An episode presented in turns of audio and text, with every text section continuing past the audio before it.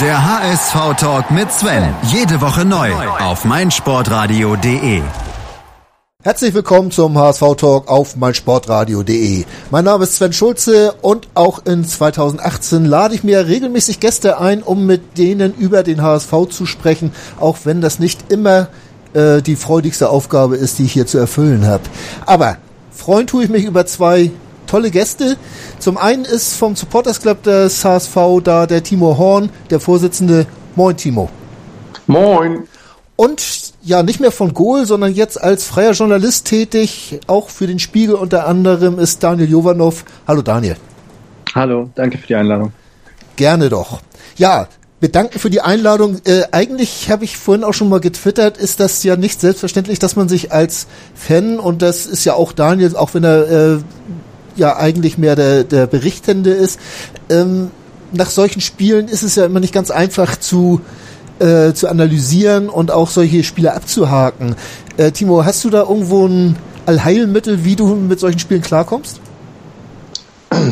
Nö, habe ich nicht. Ich versuche das halt immer weniger an mich ranzulassen. Ne? Also, ja, irgendwie versuchen sich abzulenken, was anderes zu machen. Heute war Gott sei Dank viel Arbeit. Ja. Ähm, da denkt man dann nicht so viel drüber nach. Gut, aber äh, um ganz ums Denken kommst du bei mir nicht rum. Wir wollen gleich schon mal sehen, was da äh, in Augsburg alles falsch gelaufen ist. Daniel, bei dir, wie sieht das aus? Äh, solche Spiele, wie, wie nahe kommt das an dich ran? Oder bist du das jetzt schon so weit weg, dass du das nur noch von oben beobachtest und sagst, ja gut, äh, habe ich wieder ordentlich was zu schreiben, Trainer raus, Trainer rein? Also es hat sich emotional definitiv was verändert in den vergangenen Jahren. Also ich glaube auch, dass man eine gewisse Distanz zu dem, worüber man schreibt oder berichtet, ja auch haben muss. Und man darf oder man sollte nicht so viel Emotionen dort einfließen lassen. Das ist natürlich nicht immer möglich, die komplett äh, draußen zu lassen. Natürlich ärgert man sich ja auch ähm, über so offensichtliche Fehler. Also wenn man die als solche dann erkennt und zu einer Schlussfolgerung kommt, dass da offensichtlich eben was falsch läuft, ähm, und das ist ja schon seit Jahren so, aber es hat emotional eben den, den, die Folge gehabt, dass man das so hinnimmt. Also das, also ich meine, wie viele Niederlagen hat man denn so als, oder wie viele Niederlagen habe ich als HSV-Reporter irgendwie schon erlebt? Ähm, insofern ist das irgendwie nicht, ist es halt nichts großartig Neues mehr. Und die Situation ist ja im Vergleich zum vergangenen Jahr, vergangenen Jahr auch nicht besonders, also unterscheidet sich ja nicht groß. Mhm. Und doch, Timo, hatten wir eigentlich gehofft, dass es in diesem Jahr so ein bisschen besser laufen sollte. Ähm, man versuchte eigentlich äh, das über die Konstanz eine irgendwo mal zu versuchen und da vielleicht mal neue Wege zu gehen. Ähm, ist das jetzt alles komplett in Gefahr, diese, diese Konstanzlinie äh, von Bruchhagen, oder siehst du da noch eine Chance, dass das noch durchgezogen werden kann? Ja, eine Chance gibt es immer, dass es durchgezogen werden kann. Ne? Das ist keine Frage. Ähm, aber natürlich ist sie auch gleichzeitig in Gefahr. Also wenn wir gegen Köln äh, verlieren, weiß ich nicht, inwiefern man da noch an dieser Konstanz festhalten kann. Ähm, wenn man gegen Köln gewinnt, dann bleibt es erstmal wie es ist. Ne? Also dann wird sich sicherlich so schnell nichts ändern. Das ist halt die Frage. Und die Frage, die können wir von außen halt relativ schlecht beantworten. Wie, inwiefern stimmt das Verhältnis zwischen Trainer und Mannschaft noch? Ja? Und wenn das stimmt, ja, dann gibt es eigentlich auch keinen Grund, den Trainer zu wechseln, mhm. finde ich. Ähm, allerdings, wenn sie natürlich gegen irgendwann, irgendwann kommt man an so einen Punkt, wo man, wo man was verändern muss, um, um den Klassenerhalt nicht zu, nicht zu sehr zu gefährden, ne? oder um das Ruder nochmal umzureißen. Ja. Impuls zu setzen, wie man so schön sagt. Ne? Ist der Punkt jetzt schon da oder ist er sogar schon äh, mit der Winterpause verstrichen, Daniel? Wie siehst du das? Dieser, dieser Punkt des Trainerwechsels, um das Ruder nochmal rumzureißen, wie Timo es eben gesagt hat? Es ist ja gerade eine sehr unglückliche Situation, weil man ja auch mitten in der Transferphase ist und es wird ja auch darüber verhandelt, eventuell den einen oder anderen Spieler noch zu holen, mhm. sofern die Mittel vorhanden sind. Äh, deswegen ist es jetzt besonders ärgerlich, dass es halt überhaupt nicht irgendwie läuft und dass man jetzt wieder so ein Endspiel hat nach, äh, nach dem ersten Spieltag der Rückrunde. Weil wenn man jetzt irgendwie den Dominik Kaiser zum Beispiel holt aus Leipzig, das ist jetzt vielleicht ein Wunschspieler von Markus Gistol, die kennen sich, äh, glaube ich, aus Hoffenheim, aus der zweiten Mannschaft dann wird äh, Gistol vielleicht gefeuert nach dem, nach dem Köln-Spiel und der neue Trainer sagt sich, Dominik Kaiser kann ich nichts anfangen. Also es ist eine wirklich sehr unglückliche Situation. Wobei da ja noch ein ganz anderes Problem hinzukommt, das ist ja nochmal die finanzielle Ebene. Also ich meine, der Markus Gistol hat ja auch eine Vertragsverlängerung gekriegt, eine Anpassung seines Gehaltes ähm, und eine Verlängerung halt äh, des Vertrages. Insofern müsste man ja da auch wieder ein bisschen Geld locker machen, sofern man ihn direkt abfinden will. Ähm, und ich frage mich da, ob das überhaupt irgendwie in dem Budget halt mit drin eingeplant ist, dass man mal den Trainer wechseln kann weil es die letzten Jahre ja schon so war, dass es halt das Budget extrem belastet hat, wenn man solche Veränderungen vorgenommen hat und das Minus natürlich nochmal größer gemacht hat. Das ist natürlich auch so ein Argument und das, das ein weiteres Argument ist, wer ist denn eigentlich die Alternative dann zu Markus Gistol? Ich glaube, dass der, dass der Trainermarkt aktuell ja nicht so viel hergibt. Vielleicht muss man auch mal über eine interne Lösung dann im Fall der Fälle nachdenken. Der Punkt ist für mich der entscheidende, Entschuldigung, dass ich unterbreche, aber der letzte Punkt war für mich der entscheidende. Also äh, die Alternative. Ja. Das Finanzielle, ein Abstieg ist immer teurer. Und wenn man den Gistol mit drei Millionen abfinden muss und man mal angenommen, man ist im Plan mit diesem, mit dieser roten, schwarzen Null, die man Ende, also für die Saison plant, und Gistol kostet drei Millionen Abfindung, macht man halt drei Millionen Minus. Das ist auf jeden Fall eine günstigere Variante, als, ähm, als abzusteigen, wenn man das dann damit rumreißen kann. Deswegen ist für mich der dritte Punkt, es gibt halt keine Alternative. Wen will man denn holen? Also wer, wo glaubt man denn, wer es besser machen könnte? Und da wäre ich auch, wenn, dann eher bei der internen Lösung. Ja, interne Lösung haben wir alle schon gehabt. Ähm, wie, wir haben alles gehabt. Wir haben ja also alles gehabt in letzter Zeit. Wir haben, haben ja bloß eins nicht gehabt, Timo. Wir haben ja bloß eins nicht gehabt. Wir haben es eigentlich nie geschafft, dass das am Trainer festgehalten wurde und das Ruder rumgerissen wurde. Äh, in solchen Situationen jetzt. Ähm, ja wäre das vielleicht äh, gerade aus dieser Sicht, es war ja immer so, dass, dass man irgendwelche äh, Krisen bewältigt hat, indem man personelle äh, Fluktuation reingebracht hat. Dadurch kommt auch dieser, dieser äh, unhomogene Kader, will ich mal nennen, äh, wo ja jeder Trainer so, so ein bisschen seine, seine Spieler reinsortiert hat, wie Daniel das ja eben schon angedeutet hat. Ähm, ist dann jetzt vielleicht mal dieses, dieses am Trainer festhalten und, und Augen zu und durch äh, vielleicht mal eine Alternative, über die man wirklich mal nachdenken sollte, Daniel? Ja, man kann es ja versuchen. ähm, es ist ja, also ich meine, wir reden jetzt über den zweiten Spieltag, also der zweite Spieltag der Rückrunde. Und selbst wenn Gistol dieses Spiel verliert, bleiben immer noch 15.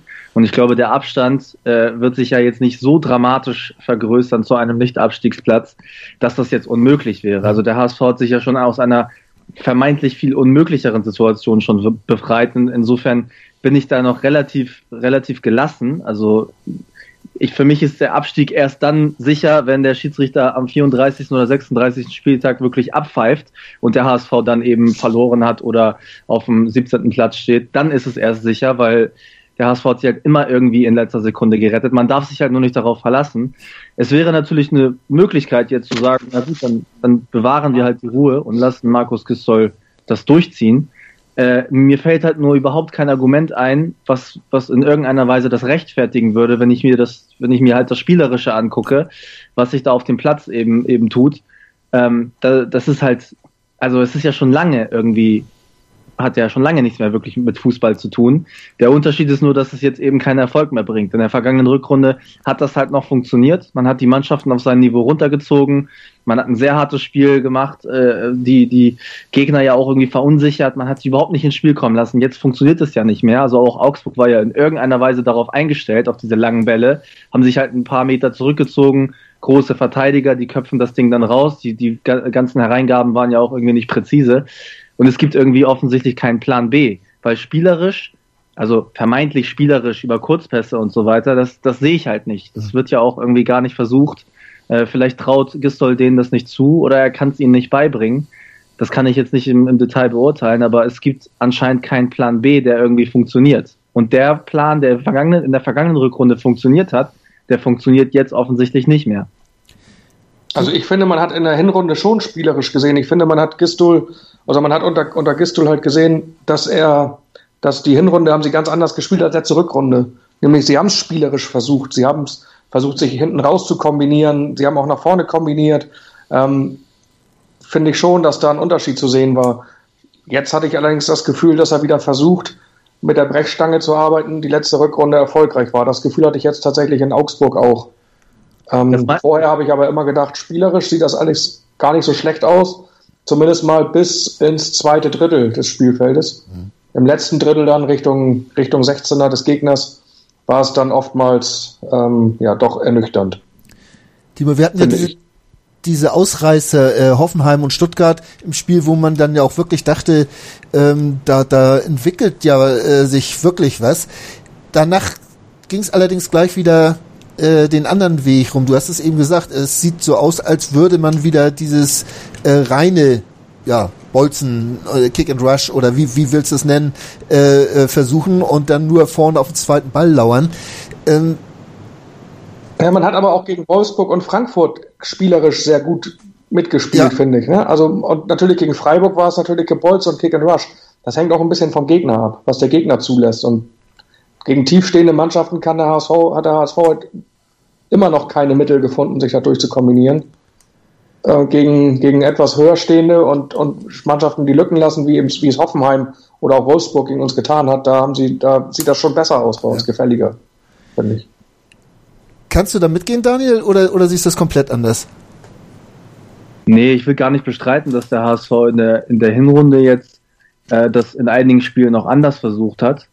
Ähm, es hat ja aber offensichtlich auch nichts gebracht oder nachweislich eben nichts gebracht, ähm, weil dort einfach auch die, die Effektivität gefehlt hat in, in einigen Spielen. Und man kann sich eben auch nicht darauf verlassen, dass jetzt ein 17- oder in, inzwischen 18-Jähriger das Ding eben alleine äh, drehen kann für den HSV.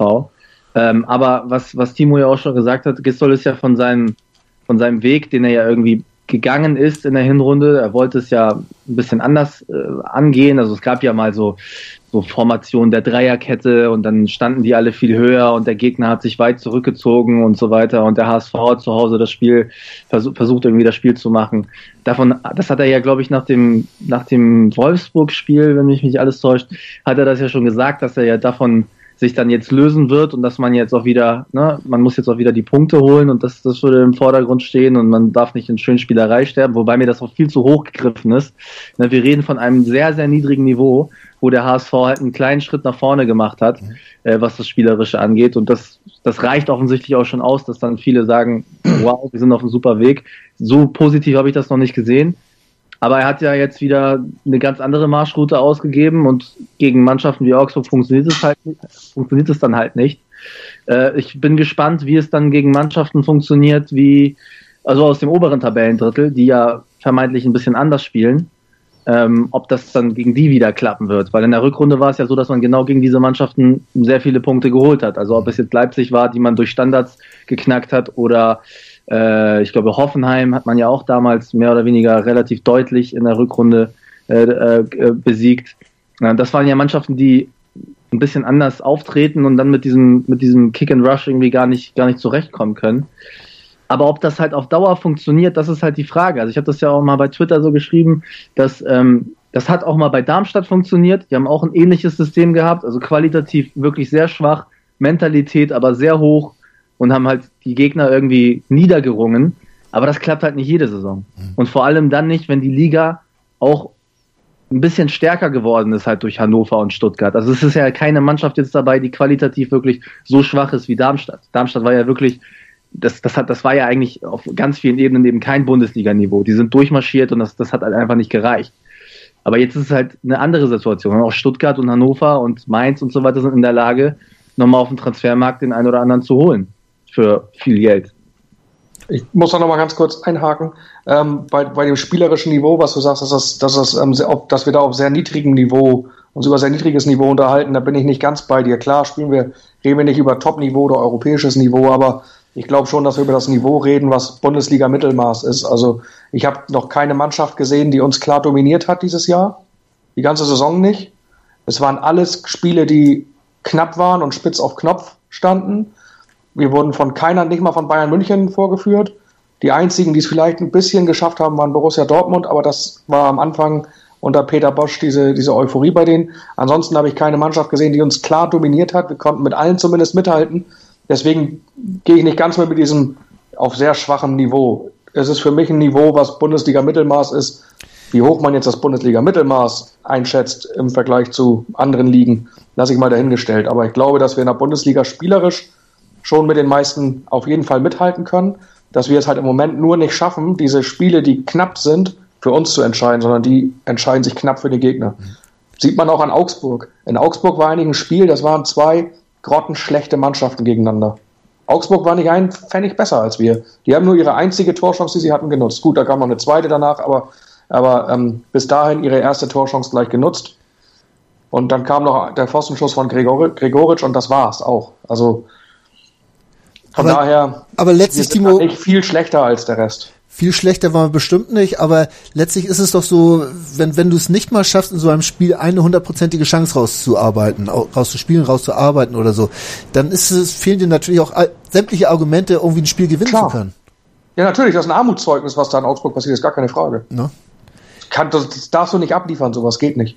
Die ersten 30 Minuten fand ich richtig okay von uns, also wirklich da haben sie sich bemüht, da haben sie nach vorne gespielt, da waren sie auch oft mal in der Nähe, eine gute Torchance zu kreieren, aber danach war es vorbei und danach ging gar nichts mehr. Das war, das war Offenbarungseid in meinen Augen.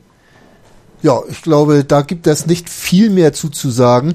Ähm, wir machen mal ein ganz kurzes Break. Also das ganz große Tennis ist es ja nicht, was der HSV momentan spielt. Dafür wird das aber in Australien gespielt. Äh, und wir haben die Daily Dow anders bei meinsportradio.de, wo Andreas Thies und Philipp Jalbert von den äh, vom Tennis äh, Grand Slam Turnier in Melbourne berichten. Und da solltet ihr vielleicht auch mal reinhören. Bei uns geht es gleich weiter um den HSV natürlich. Daily Down Under. Das Chip and Charge Special mit Andreas Thies und Philipp Jobert. Ab dem 15. Januar täglich bei uns im Programm und als Podcast. Daily Down Under. Die Australian Open auf meinsportradio.de. Ihr hört den HSV-Talk auf meinsportradio.de. Mein Name ist Sven Schulze und bei mir sind heute Timo Horn und Daniel Jovanov. Wir haben ja eben darüber gesprochen, äh, dass der HSV ein Armutszeugnis in Augsburg abgeliefert hat. Es waren auch äh, phasenweise im letzten Spiel gegen Gladbach äh, sah das richtig chaotisch aus, gerade in der Anfangsphase. Da konnte man sich nochmal berappeln und hat ja auch sogar noch ein Tor geschossen. Daniel, wo sind für dich die Hauptgründe, dass der HSV halt nach vorne überhaupt nichts gebacken gekriegt hat jetzt in, in Augsburg. Sind das die Ausfälle oder wo machst du das dran fest? Nee, das sind, also das Spiel beginnt ja eigentlich beim Torwart und bei den Innenverteidigern. Und in meiner Wahrnehmung sind Mavrei und Papadopoulos, was den Spielaufbau geht, extrem limitiert. Ähm, Papadopoulos, das hat man ja gesehen, ist ein Spieler, der eine unfassbare Zweikampfhärte hat, der gewinnt ziemlich geil, die Bälle. Das ist auch sehr schön anzusehen und das reißt auch die Leute mit. Aber das, sein Problem beginnt ab dem Zeitpunkt, wo er den Ball gewinnt. Und äh, da hat der HSV trotz großer Investitionen eben keinen Fortschritt erzielt, dass man mal wirklich auch Innenverteidiger hatte, die, die gute Lösungen hatten, die die Ruhe am Ball hatten, die saubere, klare Pässe spielen können. Das liegt aber dann auch wieder eine, an eine Linie, äh, eine Linie davor, an den Mittelfeldspielern. Die müssen sich natürlich auch entsprechend bewegen, um überhaupt anspielbar zu sein. Und da sind ja auch immer bei, bei Gistol ja auch immer ständige Wechsel. Also ich meine, es ist ja, wir haben gerade über Armutszeugnis gesprochen. Wenn wir uns mal an die, an die Rückserie vor einem Jahr erinnern, da haben ja zum Teil Matthias Oscholek und Gotoku Sakai, zwei Außenverteidiger, äh, auf diesen Positionen spielen müssen. Die haben es damals sogar relativ gut gemacht, aber das war halt eben dieses Kick and Rush, das war verteidigen und den Ball wegkloppen und irgendwie gewinnen. Wenn du das Spiel aber aufziehen willst und wenn du Chancen kreieren willst, dann, kann, dann fun funktioniert das halt nicht. Und da hat, da fehlt offensichtlich in dieser, äh, in dieser Reihe, in der Mittelfeldreihe, ähm, fehlt da die, die Qualität, die spielerische Qualität, das, das zu lösen. Beziehungsweise fliegen auch Leute immer wieder auch da schnell wieder raus. Also zum Beispiel ich weiß gar nicht, wie oft ich es geschrieben habe, der junge Janicic zum Beispiel hat immer ziemlich, immer wenn er gespielt hat, hat er ziemlich gute Passquoten, äh, ist ein, auch ein ganz guter Zweikämpfer, der braucht natürlich auch Selbstvertrauen, der braucht natürlich auch den Spielrhythmus, aber der hat zum Beispiel, ich glaube, damals gegen Bremen ein tolles Spiel gemacht, war danach wieder raus, hat überhaupt dann keine Chance, mal in diesen Rhythmus zu kommen, mhm. obwohl er aus meiner Sicht schon die Anlagen hat, so ein bisschen für spielerische Qualität zu sorgen. Er ist ja eigentlich eher ein offensiver Mittelfeldspieler. Äh, dann wird er halt wieder rausgenommen, dann wird wieder umgestellt und da sind halt auch irgendwie in diesem Bereich zu viele Umstellungen, die das halt nicht möglich machen. Aber es ist ja auch gar nicht, äh, also Gisdol versucht ja auch eben einen ganz anderen Stil jetzt auch wieder durchzudrücken, über den wir ja gerade schon gesprochen haben.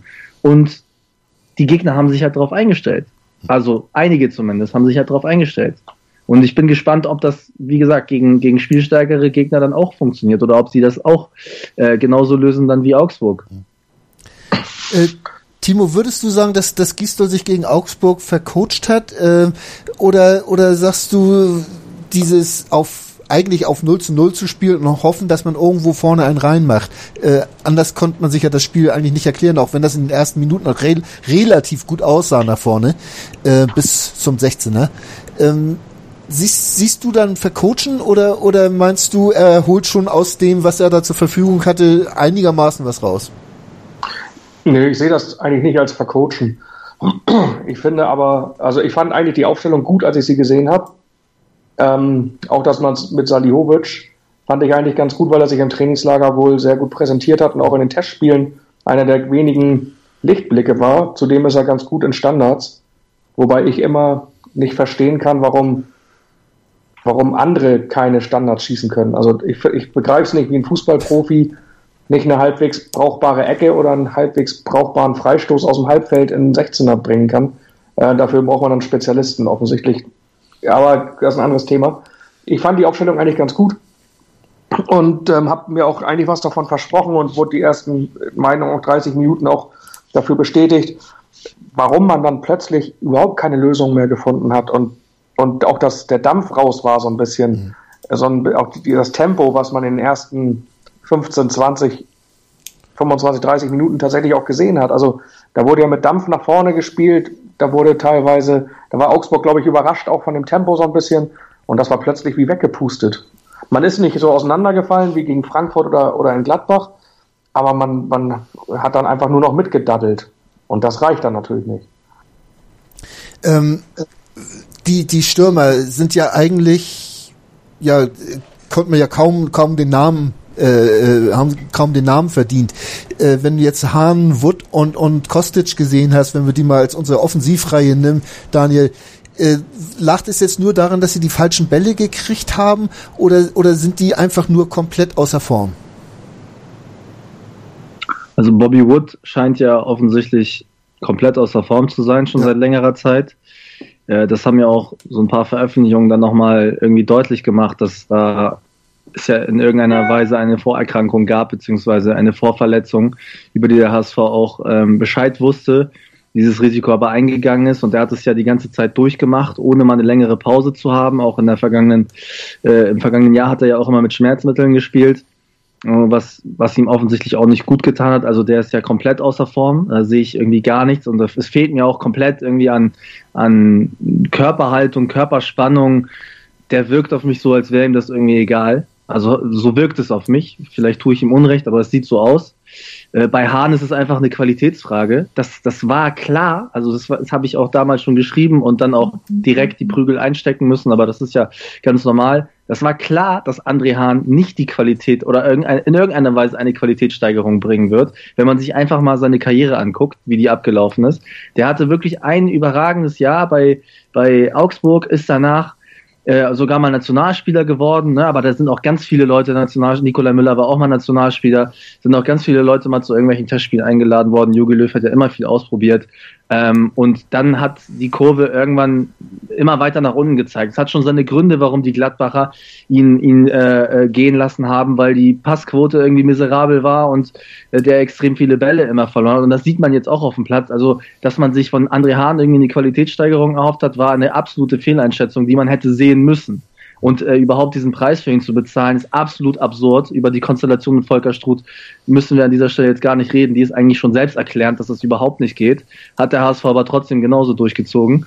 Äh, und bei Kostic ist es auch so eine Art Frage, naja, also der macht irgendwie ein Spiel, dann wird er halt gelobt, dann sagen alle, na gut, jetzt sieht man wieder, warum man für den so viel Geld ausgegeben hat, und dann kommen wieder zehn schlechte Spiele. Also da fehlt mir halt auch die Konstanz. Aber auch, ich will jetzt nicht immer sagen, ne, er hat das irgendwie schon vorausgeahnt, aber auch bei Kostic konnte man schon irgendwie sagen, den Preis, den der HSV da bezahlt, den, den rechtfertigt er nicht. Also der hat halt Qualitäten irgendwie in der Geschwindigkeit, aber er ist auch sehr limitiert in dem, was er tut. Der guckt halt nach oben mal vor, also früher hat er es noch viel stärker gemacht, guckt nach, guckt nicht mal, er guckt ja nicht mal nach oben. Er flankt den Ball einfach irgendwo hin. Und dann, und dann hätte man ja eigentlich den Michael Gregoritsch behalten müssen, weil der ist 1,95 groß und wenn er springt, dann ist er 2,20. Dann kommt er vielleicht mal an irgendeinen so Ball. Bobby Wood hat, glaube ich, in seiner Karriere weiß ich gar nicht, ob er schon mal ein Kopfballtor geschossen hat, aber es müssen sehr, sehr wenige sein. So. Insofern passt das ja alles irgendwie nicht so ganz. Und auch bei Kostic habe ich manchmal so den Eindruck, naja, so ganz zufrieden oder so wirklich voll motiviert wirkt er dann in vielen Spielen auch nicht. Beziehungsweise fehlt die Qualität, sich da durchzusetzen. Da sehe ich den Tatsuya Ito viel lieber, weil der halt Qualitäten hat im 1 gegen 1, die, die Kostic nicht hat. Ähm, also beim Bobby Wood, ja, der ist wahrscheinlich auch tatsächlich nicht in Form, aber wie viele Bälle sind in 16 gekommen? Wie viele Abnahmen hätte er machen können in Augsburg oder auch schon in, in Gladbach? Da, da kommt ja auch nichts. Also da bin ich eher bei dir bei Kostic.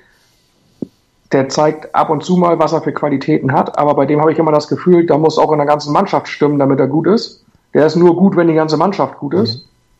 Wenn, also sowas wie Spiele gegen Stuttgart oder gegen Hoffenheim, wo die ganze Mannschaft so einen Flow hatte, dann ist er auch gut, dann stimmt er mit. Aber er ist keiner, der mal, der mal was macht, wenn die Mannschaft schlecht spielt. Das ist, glaube ich, ähm, das ist, glaube ich, das, da ein, eines der, der klaren Probleme.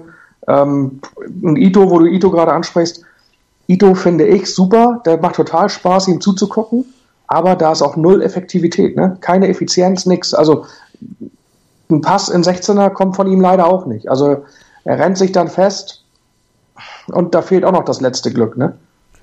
Ja. Aber auch da hat man, aber auch bei Ito hat man es doch geschafft, den irgendwie äh, komplett zu verunsichern. Also äh, man hat ja wirklich gesehen, in den ersten Spielen, wo er gespielt hat, und, auch, und bei einer Sache stimme ich auch nicht ganz zu. Ich finde, als Fiete abgespielt hat, am Anfang, als er die ersten Spiele gespielt hat, hat man ja, also der HSV hat ja trotzdem nicht so viele Chancen gekriegt, aber man hat trotzdem einen Unterschied erkannt, finde ich, in der Art und Weise, wie das Spiel überhaupt abläuft, weil Fiete war voll motiviert, der ist hinter jeden Ball hergerannt, hatte ja. eine ganz andere Ausstrahlung und Einstellung gehabt und die hatte Tatsuya Ito am Anfang auch. Aber ich finde, man hat es auch bei dem geschafft, den irgendwie zu verunsichern. Der wurde auch, glaube ich, mal gegen Schalke nach 30 Minuten ausgewechselt. Dann war er aus unerklärlichen Gründen dann wieder nicht im Kader oder war, nee, war nicht mehr in der Startaufstellung, war wieder auf der Bank und so weiter. Und dann beginnt halt so ein Spieler auch irgendwann nachzudenken. Man hat ihm ja die ganze Unbekümmertheit genommen. Und das sieht man dann auch, auch auf dem Platz. Und wenn man den dann am Ende irgendwie die letzten 10 Minuten oder so bringt oder die letzten 15 Minuten, ja, das reicht halt nicht. Und man muss bei solchen Spielern, die eins gegen eins gehen, den muss man halt immer das Vertrauen zusprechen, dass man sagt, mach es so lange, bis es irgendwann klappt. Also selbst wenn es fünfmal nicht klappt, mach es trotzdem weiter. Keine, keine Panik, keine Unruhe. Ich meine, wie viele Dribblings äh, verlieren Außenspieler anderer, anderer Vereine? Auch, ich bin äh, absolut bei dir. Hast, ne? du, hast du komplett recht. Das Thema ist nur, ähm, bei, also ich glaube, dass, dass es beim HSV keinen gibt, der ihn verunsichert, sondern dass natürlich auch die Ergebnisse solche Spieler verunsichern und gerade junge Spieler haben da noch nicht die Routine, dass sie sowas, so, ein, so, ein, so, ein, so Niederlagen oder was, oder auch mal so eine schlechte Serie so ohne weiteres wegstecken. Und das zweite ist bei der, du wechselst, du lässt ihn in der Startaufstellung oder du wechselst ihn ein. Ja, er hat halt irgendwie nur Kraft für 60 Minuten. Und ich weiß nicht, wie es jetzt nach der, nach der Wintervorbereitung aussieht, aber ähm, ich befürchte, dass es nicht deutlich besser werden wird. Und dann ist es halt eine Frage, setze ich ihn in die Startaufstellung oder bringe ich ihn lieber als Joker und habe noch mal eine Viertelstunde oder 20 Minuten zum, zum Ende, wo ich noch mal einen habe, der richtig Dampf reinbringt ne? und richtig Energie reinbringt, was Ito ja zweifellos kann. Deswegen sehe ich, würde ich das jetzt nicht so kritisch sehen. Es spricht aber nicht unbedingt für die Qualität des Trainings.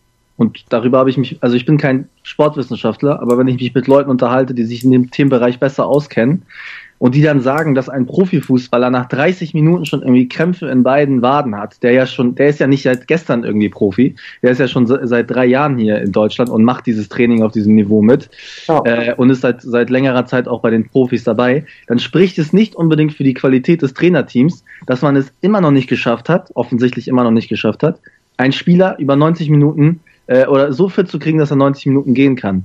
Da muss sich dann irgendwie der HSV hinterfragen, ob vielleicht die Art und Weise, ob man das nicht vielleicht alles zu wissenschaftlich gestaltet und zu viele Daten auswertet und vielleicht ein bisschen mehr auf dem Platz äh, ähm, stehen sollte, als immer nur Belastungen zu steuern. Ähm, weil in, in diesem Fall, es, es kann einfach nicht sein. Also das Aber bei anderen Spielern, die halten das ja durch. Und auch gerade in der Rückrunde letzte Saison haben wir gesehen, dass unsere Mannschaft eigentlich auch immer fitter war als ja. die anderen, ähm, weil wir noch in den letzten Minuten einen zulegen konnten und Tore geschossen haben. Und also da weiß ich nicht, ob das am Trainerteam oder vielleicht auch am Spieler liegt. Gut, Ito war auch ein Jahr lang verletzt und musste erst wieder rangeführt werden. Aber nichtsdestotrotz muss er natürlich irgendwann diese 90 Minuten durchhalten. Das geht ja nicht anders. Also sonst braucht er kein Bundesliga-Profi werden. Ich, aber woran es liegt, kann, kann, ich halt echt nicht sagen. Weiß ich nicht. Und da würde ich auch nicht spekulieren wollen. Aber ich sehe halt, dass andere Spieler die 90 Minuten oder auch darüber hinaus problemlos schaffen. Also meine These ist, dass man das hinkriegen müsste innerhalb von ein paar Wochen. Also selbst ja, wenn der, meine, die, die Verletzung ist ja schon länger, längere Zeit her, der ist ja in dem Rhythmus. Ich, ich lasse es durchgehen, dass er vielleicht beim ersten oder zweiten Mal, da hat er echt viel gemacht. Das Tempo in der Bundesliga ist ja auch ein anderes, dass da vielleicht auch die Psychologie, also der Kopf irgendwie so mitspielt.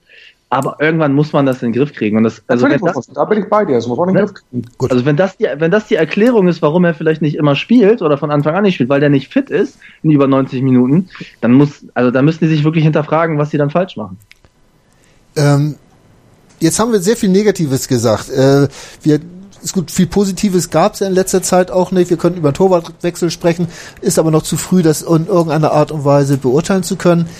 Äh, wo, worauf können wir jetzt eigentlich hoffen, äh, äh, dass es besser werden soll? Wo sind, wo sind die Ansätze, äh, Timo, die du siehst, in, wo du jetzt sagst, Mensch, das ist was, da könnte es besser werden? Das sind unsere Heimspiele. Sind also wir. Nee, nee nicht, nicht, nicht nur unbedingt die Fans, sondern auch die Gegner. Wir hatten natürlich in der Hinrunde, hatten wir mit Dortmund und Leipzig und Bayern, ähm, hatten wir brutal schwere Heimspiele, wo man eigentlich, eigentlich wenig Punkte ausrechnet. Mhm. Und ähm, die haben wir jetzt auswärts, wo wir eh keine Punkte holen. Dafür haben wir aber Mannschaften wie Freiburg zu Hause und Köln zu Hause und ähm, Mainz zu Hause, wo man die Punkte holen muss. Wo man wo wirklich, ich glaube, der, also eigentlich dürfen wir in der, Rück, in der Rückrunde fast kein Heimspiel verlieren, weil das alles Gegner in der direkten Konkurrenz sind. Ja. Die schweren Heimspiele hatten wir alle in der Hinrunde und über die Heimspiele muss es jetzt gehen. Aber Heimspiele, direkte Konkurrenz waren ja auch Werder und Wolfsburg und, und, und Frankfurt zuletzt, wo es natürlich teilweise nicht schlecht aussah. Man hätte alle drei Spiele Stimmt. gewinnen können. Aber, aber ich glaube, wir hatten die Top 4, also Leipzig, Dortmund, Bayern. Wen hatten wir noch zu Hause? Also Hoffenheim oder, oder.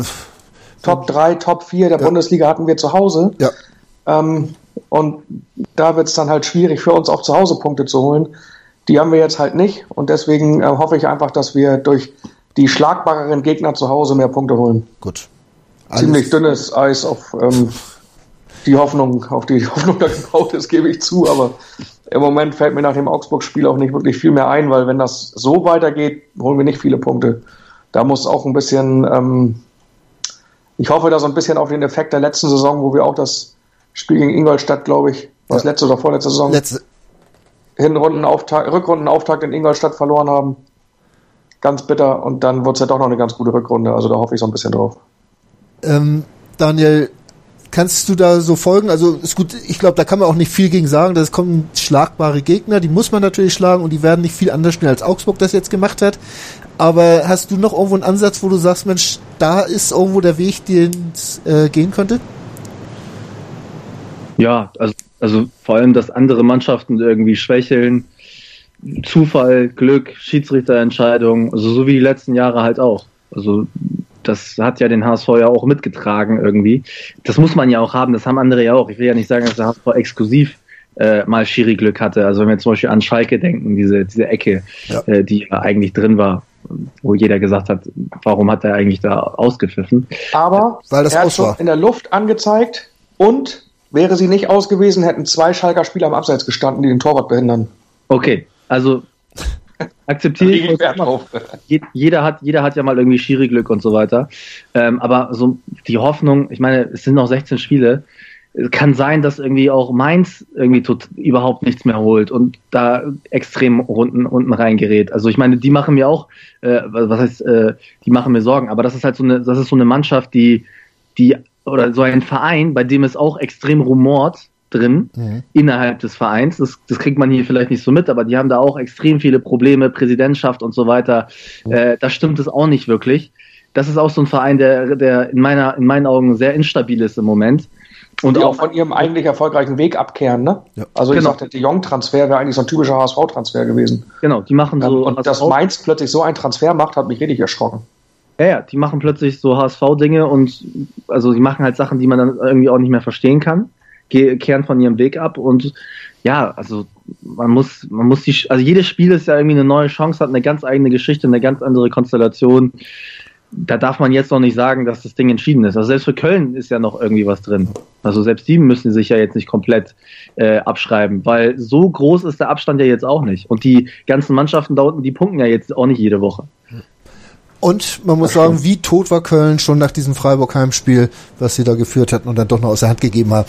Kennen wir auch alles und äh, ich glaube, wir werden gleich noch mal ein bisschen über das Umfeld des HSV sprechen. Gerade wenn man Timo da hat, es stehen ja auch äh, Vorstandswahlen an und äh, auch darüber muss noch mal zu sprechen sein.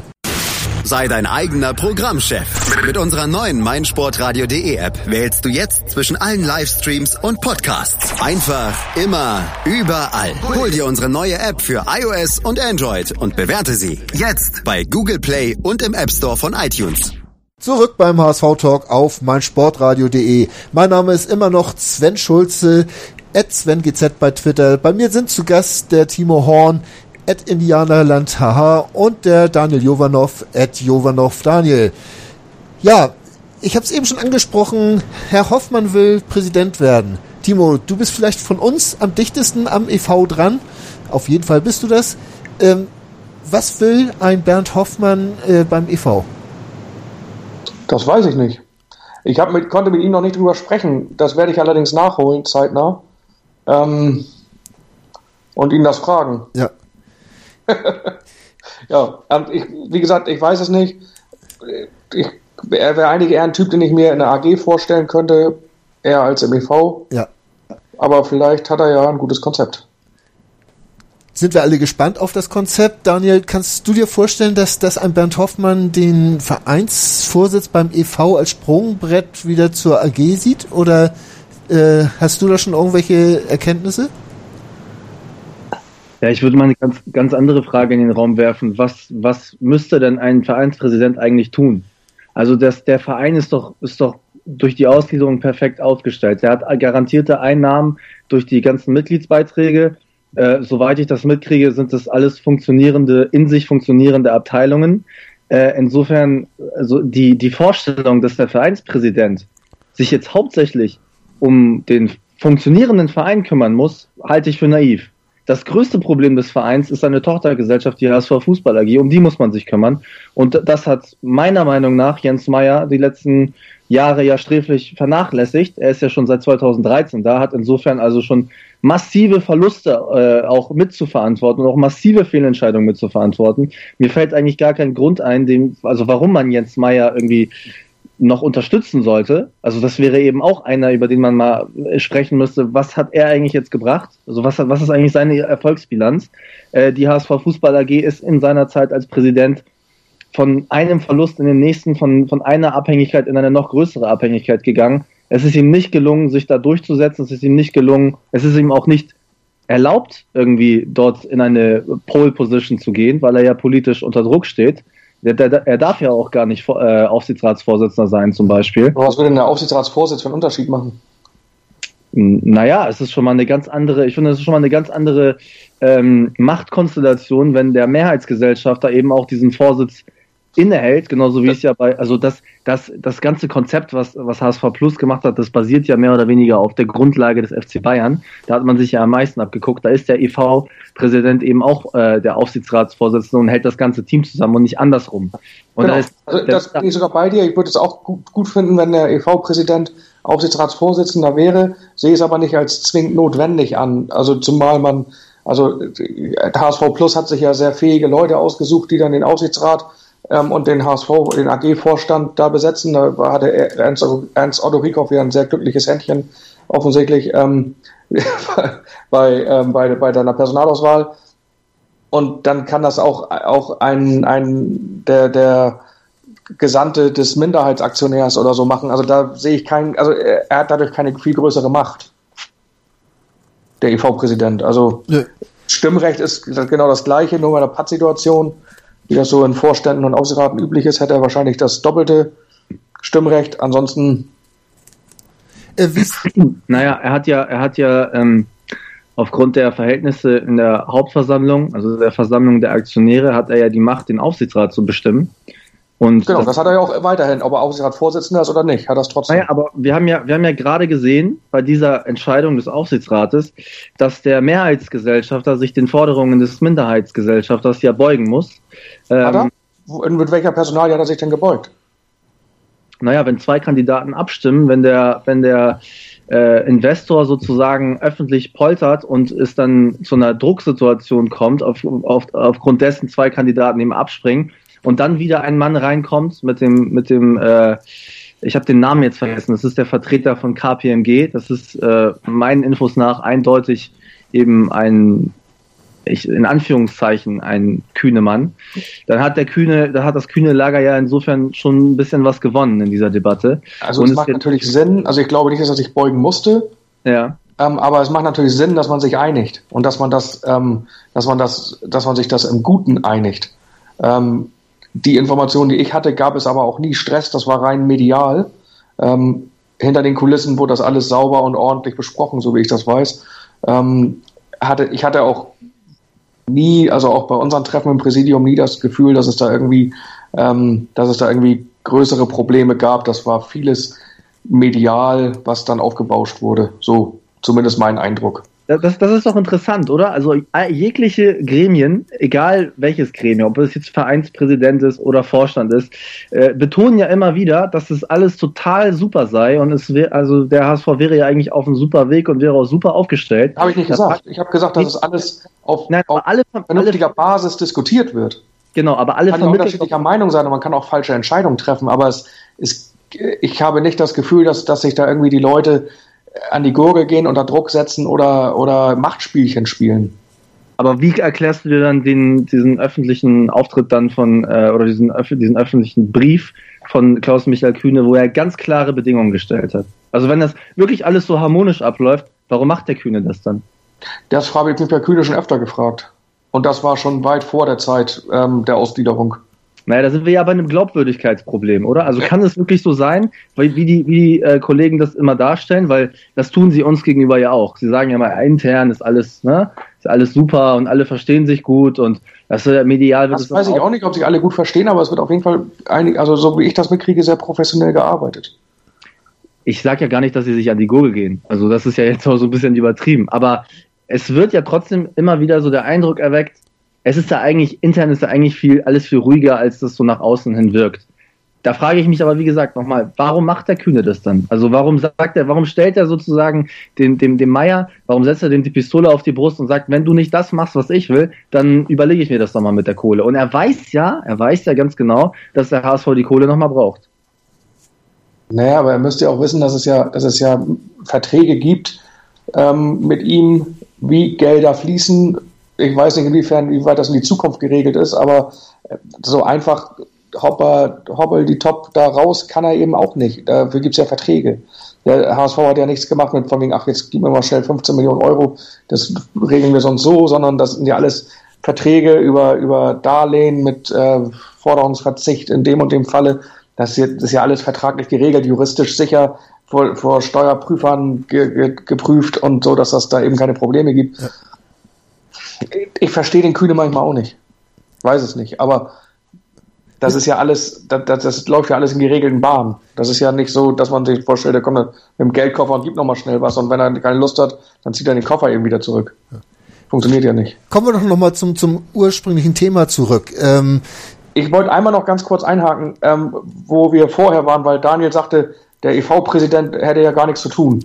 Wäre jetzt so, meine Frage. EV, genau EV das wollte ich fragen. sich von selbst und läuft alles von alleine. Ja das halte ich nämlich für mal komplett falsch, weil der EV hat zwei Geschäftsstellen, hat, ich weiß nicht, 15, 20 ähm, hauptamtliche Mitarbeiter. Ähm, das Präsidentamt ist ein Ehrenamt. Ähm, für einen Hauptamtlichen wäre das Ganze wahrscheinlich, ähm, der, also für einen Hauptamtlichen, ein hauptamtliches Präsidium bräuchte es, glaube ich, nicht. Dafür gibt es auch einen Geschäftsführer, aber da gibt es ja weitaus mehr zu tun, als ein paar Sportarten zu verwalten. Ne? Das ist ein Verein mit 7000 aktiven Sportlern. Ähm, das ist, da braucht man schon ein Präsidium, was das Ganze auch irgendwie auch dem Ganzen auch eine Richtung vorgibt, was ja unser Präsidium auch getan hat, mit dem Olympiastützpunkt für die Beachvolleyballer nach Hamburg geholt, das neue Umkleidehaus in Ochsenzoll gebaut. Jetzt geht es darum, wird ein Grundstück veräußert in Ochsenzoll. Also da gibt es ein bisschen mehr zu tun als nur ein paar Abteilungen, die sich selber verwalten. Ähm, und die Hauptaufgabe des EV-Präsidenten ist meiner Meinung nach nicht, die AG-Geschicke mitzubestimmen, weil dafür gibt es da einen gut bezahlten Vorstand, äh, der das zu tun hat, in meinen Augen. Ja, genau das ist nämlich der Grund, warum ich mich frage, was will Bernd Hoffmann beim EV? Weil ich das eigentlich auch so sehe, dass das äh, nicht der Mensch ist, der, der einen EV leitet, sondern dass er doch eher derjenige ist, der äh, bei einer AG wesentlich besser aufgehoben wird. Und das war eigentlich noch dieser, dieser Ursprung.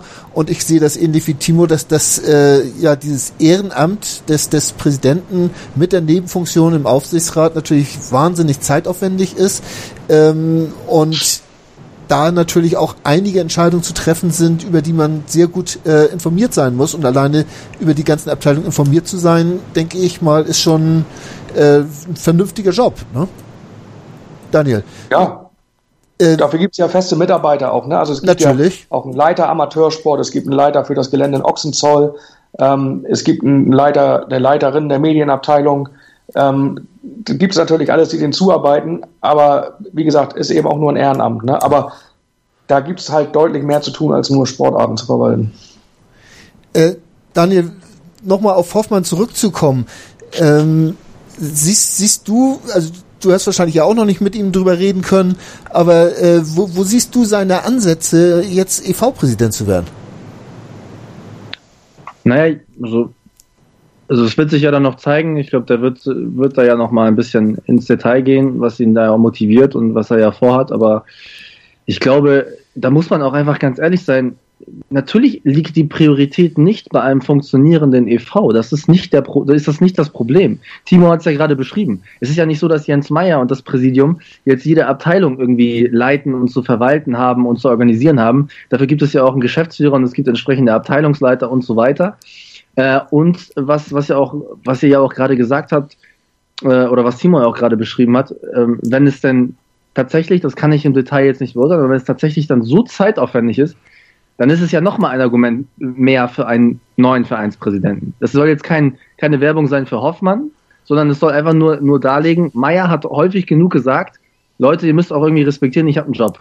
Und er hat auch häufig genug gesagt, ähm, dass, oder es wurde auch häufig genug aus der Politik ähm, darauf hingewiesen, dass, dass Jens Meyer im Hafen größere Aufgaben zu bewältigen hat, als jetzt Vereinspräsident zu spielen und sich mit Kühne über den Aufsichtsrat des, äh, der HSV AG zu streiten. Ja, aber das ist, wie gesagt, das ist ein Ehrenamt und deswegen, gerade deswegen, weil eben dafür auch nicht als Ehrenamt so viel Zeit aufgewendet werden kann in der Regel. Klar, Hoffmann ist Privatier, der kann viel mehr Zeit aufwenden, aber gerade weil normalerweise nicht so viel Zeit aufgewendet werden kann, muss halt auch ein Großteil der Zeit in den EV gehen, weil der will auch eine Strategie haben, wie geht's in die Zukunft. Der muss auch gestaltet werden.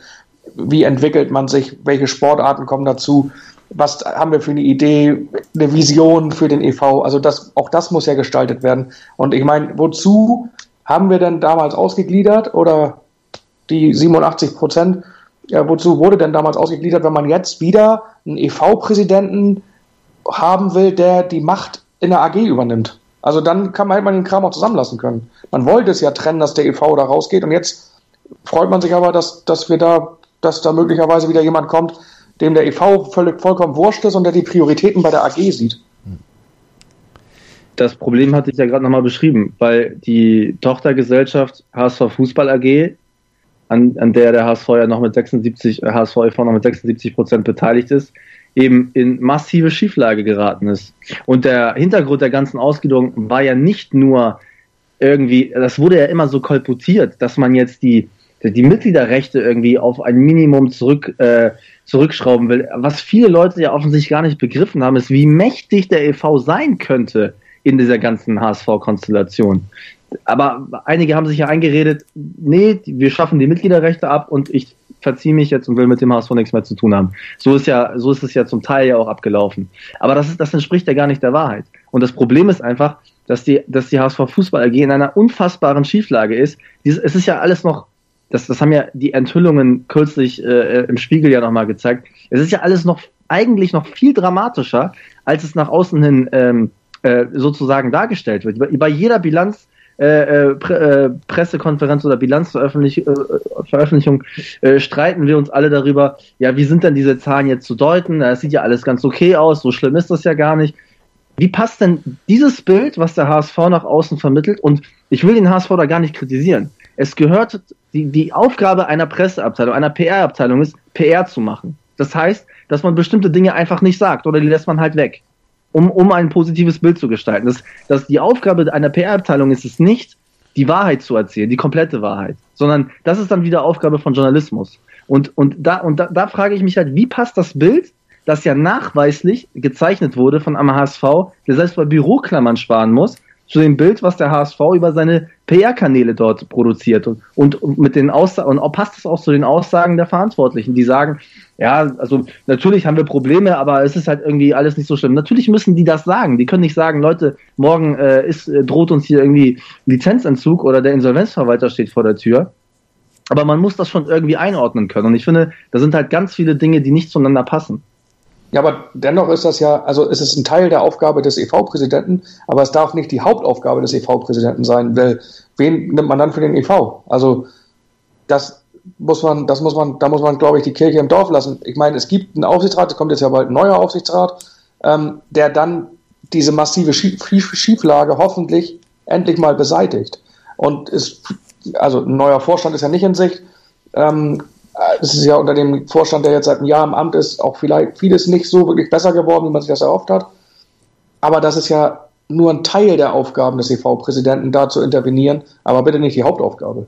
Aber das schließt das eine das andere denn aus? Also ich meine, kann sich ein EV-Präsident nicht um die Aufgaben, die er halt so hat im EV kümmern, aber auch gleichzeitig sagen, dass das, unser größtes Sorgenkind ist die HSV Fußball AG um, und um die müssen wir uns kümmern. Wir müssen da, da gute Leute für den Aufsichtsrat finden, Klar, halt tun sie ja auch, haben sie auch getan in den letzten Jahren genau, die gute Fragen stellen, die das gut kontrollieren und die dann eben vielleicht auch mal einen Kurs gehen, der vielleicht schmerzhaft ist. Und da hat, ist man ja immer wieder äh, umgefallen, wenn der Druck größer wurde. Also vergangenen Sommer hat es ja Dr. Peters mal versucht, also unter der Führung von Dr. Peters hat man ja mal versucht zu sagen, ihr müsst jetzt mal irgendwie eure Gehaltskosten in den Griff kriegen. Nach einer Woche Bildzeitungskampagne ist das Ganze ja irgendwie umgefallen, als es dann die ganze Woche hieß, ähm, der Aufsichtsrat verhindert irgendwelche Transfers und so weiter. Das ist ja nur, nur die halbe, die halbe Wahrheit der Punkt ist einfach, dass der HSV immer noch weiterhin weit über seine Verhältnisse lebt und äh, Gelder ausgibt, die er eigentlich gar nicht hat. Und das ist, wie du schon gesagt hast, auch unter Herbert Bruchhagen nicht besser geworden.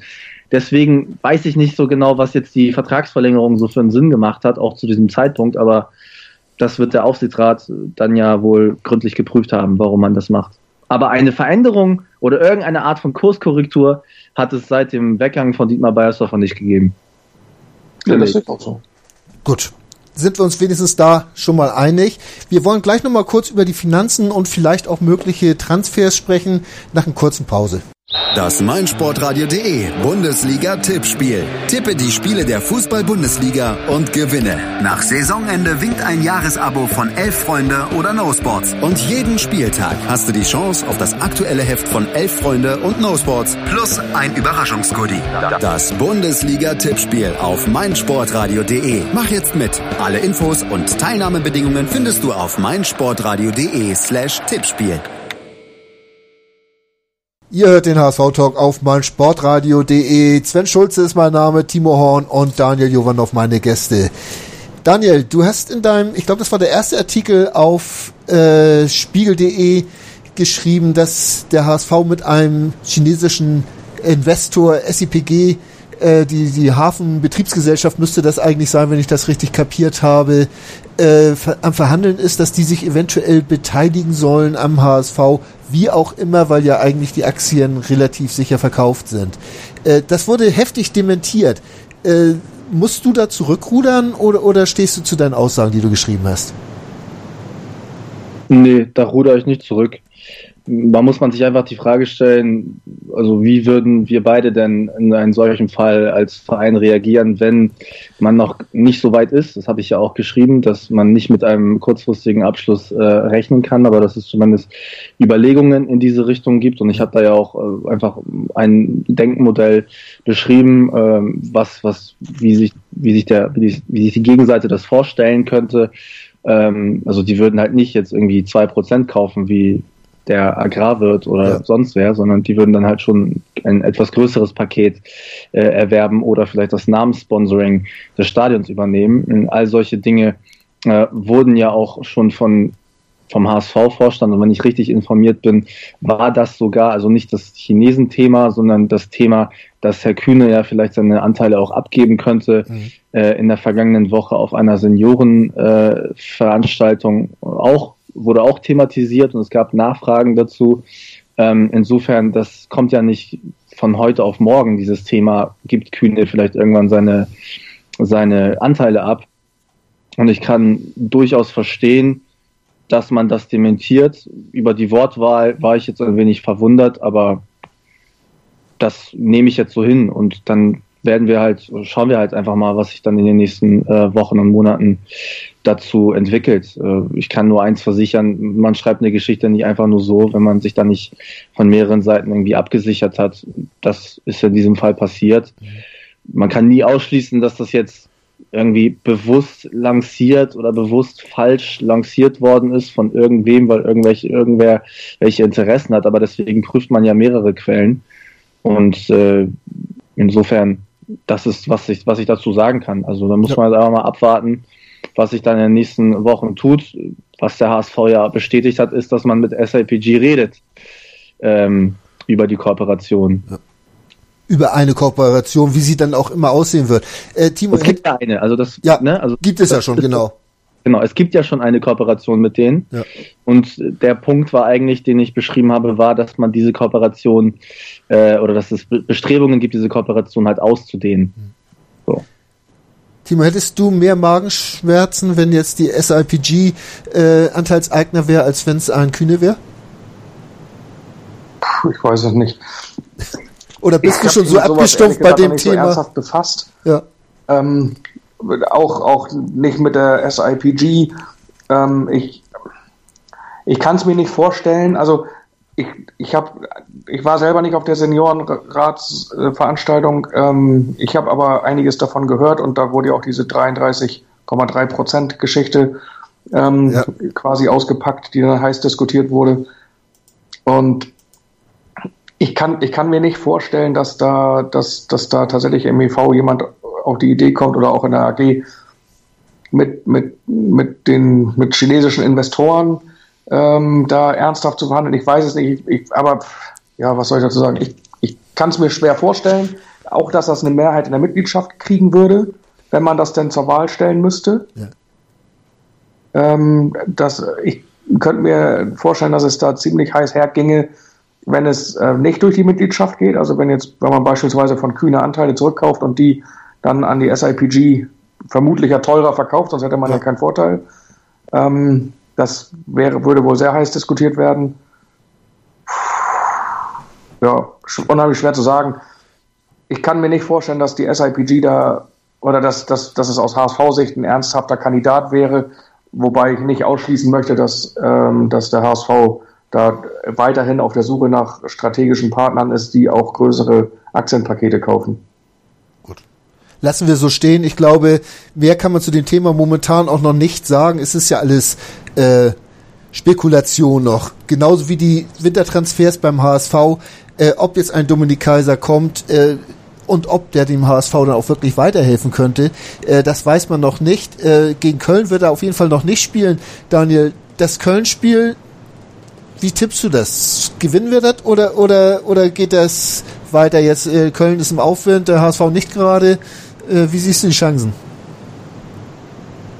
Traditionell ist es ja so, wenn dem HSV das Wasser bis zum Hals steht, dann liefert er auch ab. Ansonsten äh, verfällt man ja so ein bisschen, ein bisschen in Lethargie und in der Wohlfühloase HSV, wenn man so zwei, drei Spiele unentschieden gespielt hat, dann sind ja auch relativ schnell alle irgendwie zufrieden. Jetzt ist wieder so eine Situation, wo die Krise relativ groß ist, auch der Trainer steht wieder. Ähm, am Pranger. Insofern glaube ich, dass der HSV dort ein positives Ergebnis erzielen wird. Und ein positives Ergebnis kann auch schon sein, dass man das Spiel nicht verliert, sondern dass man da auch einen Punkt holt und Köln eben auf Distanz hält. Ja. Timo, wie siehst du es? Aussicht auf Köln? Ähm, ja, also Köln kommt natürlich jetzt mit dem Endspiel. Für die ist das ein absolutes Endspiel. Wenn sie das in Hamburg gewinnen, dann können sie nochmal dran schnuppern am Klassenhalt. Wenn sie es verlieren, dann ist der Drops, glaube ich, endgültig gelutscht für, für die Kölner. Deswegen werden die sich so einen Endspielcharakter ausrufen. Das macht es für uns aber nicht einfacher, glaube ich. Obwohl wir natürlich so ein Spiel, wo es dann Kampf auf Kampf geht, da sehe ich uns schon leicht im Vorteil, aber die Kölner halte ich grundsätzlich für spielerisch besser als wir. Ja, unheimlich schwer zu sagen. Im Moment, heute ist Montag. wo wir es aufnehmen. Ja. Da habe ich grundsätzlich immer noch ein mieses Gefühl nach den letzten Niederlagen. Am Freitag sehe ich es wahrscheinlich optimistischer. Geht mir auch ganz genauso. Ich mag jetzt auch noch nicht an einen klaren Sieg denken. Äh, wir lassen es einfach so stehen. Wir tippen heute auch nicht weiter. Äh, Im Gegenteil, ich bedanke mich einfach vor, bei euch beiden, dass ihr da wart, dass ihr euch gestellt habt. Es ist momentan nicht ganz einfach, über den HSV zu reden, auch wenn es viele Themen sind, äh, die uns berühren. Aber trotzdem hat man es ja nicht immer so ganz leicht. Herzlichen Dank, dass ihr beide da wart und ich hoffe, den Hörern hat es einigermaßen gefallen und die haben ein bisschen was mitgenommen. Ja, ich sag schönen Dank, bis zum nächsten Mal und tschüss. Jo, tschüss. Moin. Moin. Hast das Spiel gesehen? Ja. War ganz gut, ne? Der HSV-Talk mit Sven. Ganz provokant gefragt, mit Adler wenn wir abgeschieden? Analysen. Ich sehe das durchaus positiv. Hintergründe. Mit dieser Ausgliederung unterwirft sich die Fußball AG dem Aktienrecht. Und offene Worte. Das war einfach nicht schön. Ich will sowas nie wiedersehen. Der, der HSV-Talk. Jede Woche neu. Auch als Podcast erhältlich. Auf meinsportradio.de. Ich habe mich natürlich schockverliebt, weil die war wirklich ganz, ganz klein. So begann die Mensch-Hund-Beziehung zwischen Christina und Tierschutz und Frieda. Und wie es danach, nach dem ersten Moment der Verliebtheit, so weiterging und welche Klippen es danach zu umschiffen galt, das hört ihr in der neuen Ausgabe von Iswas Dog, dem Podcast für harmonische Mensch-Hund-Beziehungen. Iswas Dog? Mit Malte Asmus. Überall, wo es Podcasts gibt.